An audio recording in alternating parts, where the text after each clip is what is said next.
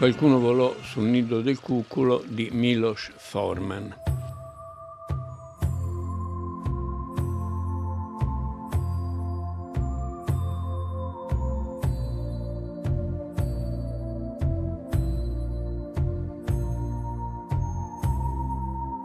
È un film che ha una storia insolita perché ha vinto ben cinque Oscar e la seconda volta nella storia degli Oscar in cui è accaduto che un film, la prima volta fu con Accadde una notte di Frank Capra, un film vincesse i cinque premi più importanti.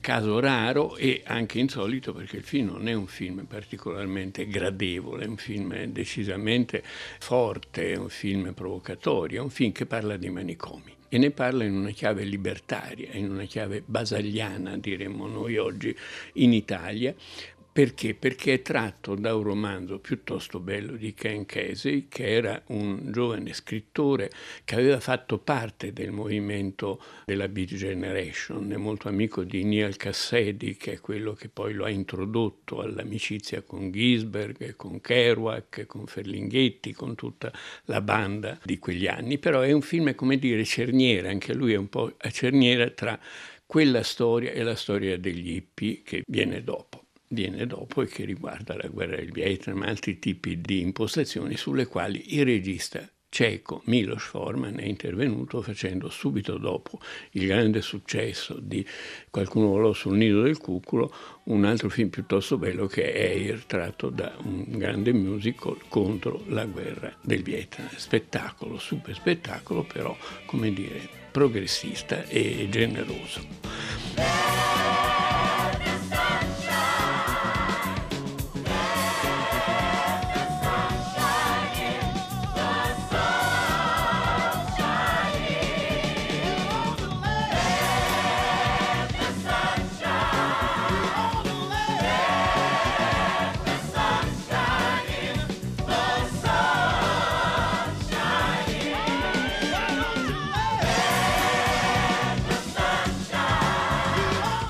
Ken Kesey aveva lavorato addirittura per la CIA da giovane per occuparsi di droghe, quindi sapeva tutto delle droghe e certamente era anche un consumatore di droghe e aveva trafficato all'interno degli ospedali psichiatrici.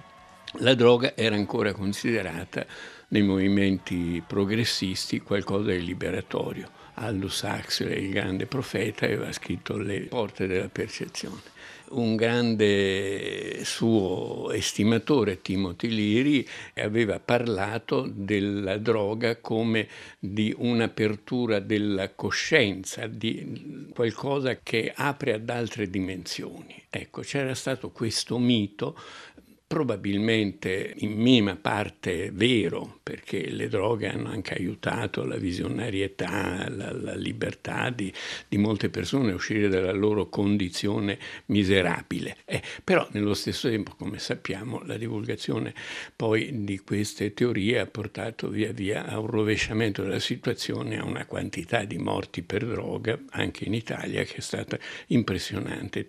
Ken Casey aveva fondato con altri un gruppo che si chiamava i Merry Pranksters, che era, giravano l'America propagandando le droghe su un pullman scolastico tutto decorato, tutto floreale, secondo la, l'immaginario visivo, oggi abbastanza kitsch, insomma, di, di, quell'epoca, e di questo gruppo che aveva girato l'America con questa azione di propaganda hanno fatto parte anche personaggi significativi come Tom Wolfe, Hunter Thompson e altri. Tom Wolfe, tra l'altro, è quello che ha scritto su questo stesso tema e sui Mary Prankster un romanzo piuttosto bello che si chiama L'acid test a rinfresco elettrico, il rinfresco ed elettrico con la K invece della C, come si usava allora. This is the captain speaking. We have reached our first emergency and we haven't even got by the boundaries Well, why don't you rectify it pretty damn quick? Let's everybody put their worries and frets to mind to produce some electricity for the stage. It's about time to get it ready. Yes, because there is wires here. all around here plugged into electricity all around here. Now just reach down, everybody. Hey, man, stop your babbling and fix these microphones. We need some power. Power. Power. Power. We need the power. The power.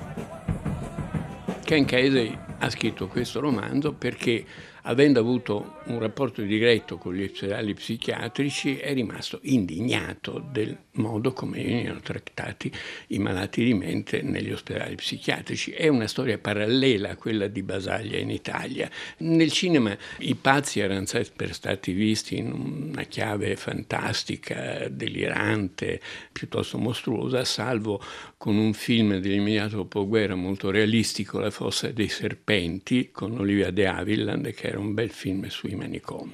Ma qui il personaggio principale, Jack Nicholson, bravissimo, premio Oscar, è quello di un signore che, siccome è stato mandato in galera perché è accusato di aver violentato una minorenne, si finge pazzo per evitare il carcere sperando che poi da lì possa uscire più rapidamente. Insomma. Finisce in uno ospedale psichiatrico eh, moderno, non dei peggiori, insomma, con medici, professori disponibili che dialogano e con una tremenda capo infermiera Louise Fletcher, l'unico film importante che ha fatto, vinse l'Oscar come migliore attrice protagonista, secondo me non lo meritava, però comunque un'ottima attrice, che è una durissima e convinta, seria progressista, perché non è una che tratta male gli ammalati, non è una che vuole imporre la sua visione, ma lei è per il group work, quel mito del, del lavoro sociale che tutti quelli che si sono occupati di lavoro di gruppo, di lavoro sociale hanno avuto in quegli anni e dopo, un mito in Italia direi addirittura olivettiano, insomma il lavoro di gruppo, una cosa fondamentale, però che quando è portata alle sue convinzioni più rigide diventa ossessiva, diventa un altro modo sbagliato di gestire le situazioni. E questi malati sono trattati di fatto come persone eh, così, alcuni di loro potranno uscire se guariti, alcuni di loro sono addirittura volontari, sono entrati nella casa di cura per liberarsi dai loro problemi. No?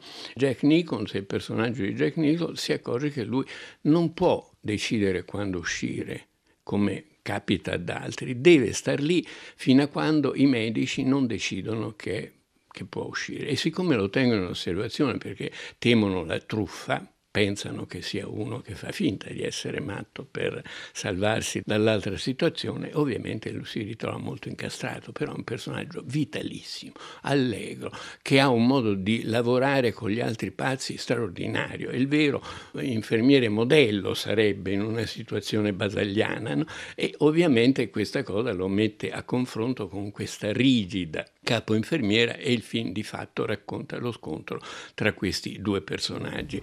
Mr. McMurphy? Yeah, I've been uh, thinking about what you said about, uh, you know, getting things off your chest. And, uh, uh, well, there's a couple of things that I, I'd like to get off my chest. Well, that's very good, Mr. McMurphy. Go ahead. Okay. Today, as you may or may not know, it doesn't matter, is the opening of the World Series. What I'd like to suggest is that we change the work detail tonight so that we can watch the ball game.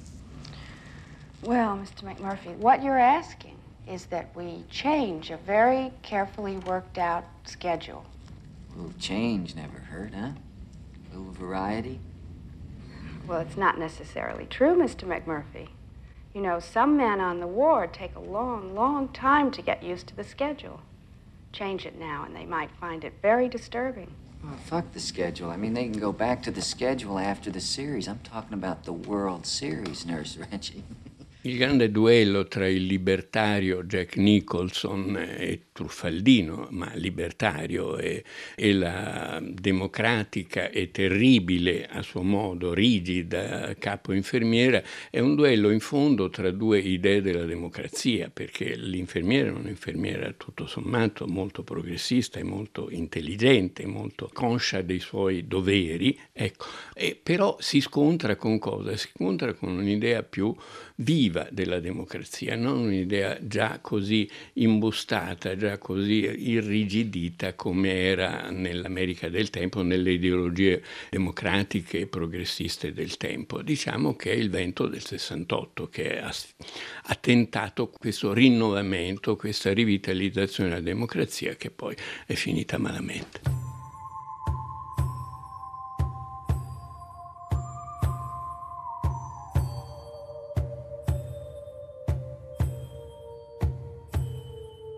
È un film pieno di storie perché ogni pazzo ha un po' un suo retroterra.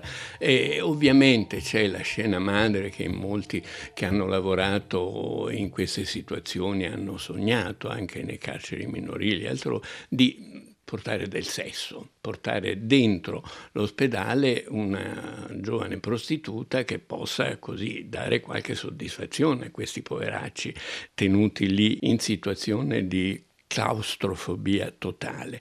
E questa scena ovviamente travalica, è la scena madre del film e ovviamente porta alla rovina il protagonista, il quale viene semplicemente lobotomizzato, ancora si usava, insomma gli fanno, lo, lo, lo rendono totalmente innocuo, lo rendono scemo, gli fanno un'operazione al cervello che lo rende scemo.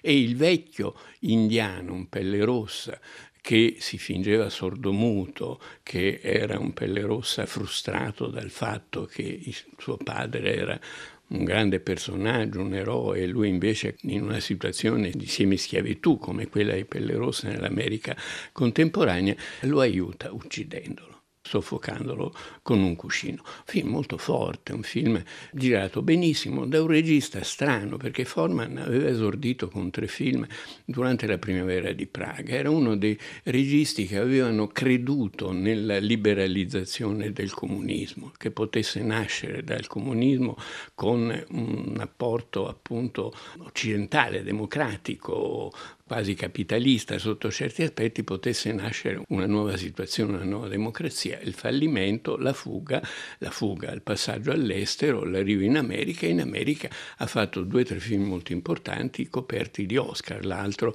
è Amadeus che è un film molto meno interessante, più accademico di quanto non sia questo Nido del Cuculo e di quanto non fosse anche Eir Forman era bravissimo a raccontare i giovani, nei suoi tre film, tre film ciechi, eh, racconta i giovani del suo tempo con una, come dire, con una istintiva partecipazione alle loro storie. Lui era di poco più anziano, insomma, quindi si riconosce negli amori di una bionda, nei pompieri di un altro film, Il fuoco i pompieri, eccetera. E si adatta molto bene però anche al capitalismo americano. Questa cosa un po' lo ha fregato perché dopo questo film Amadeus e poi però insomma è entrato nel meccanismo, è diventato un pezzo di un meccanismo sempre più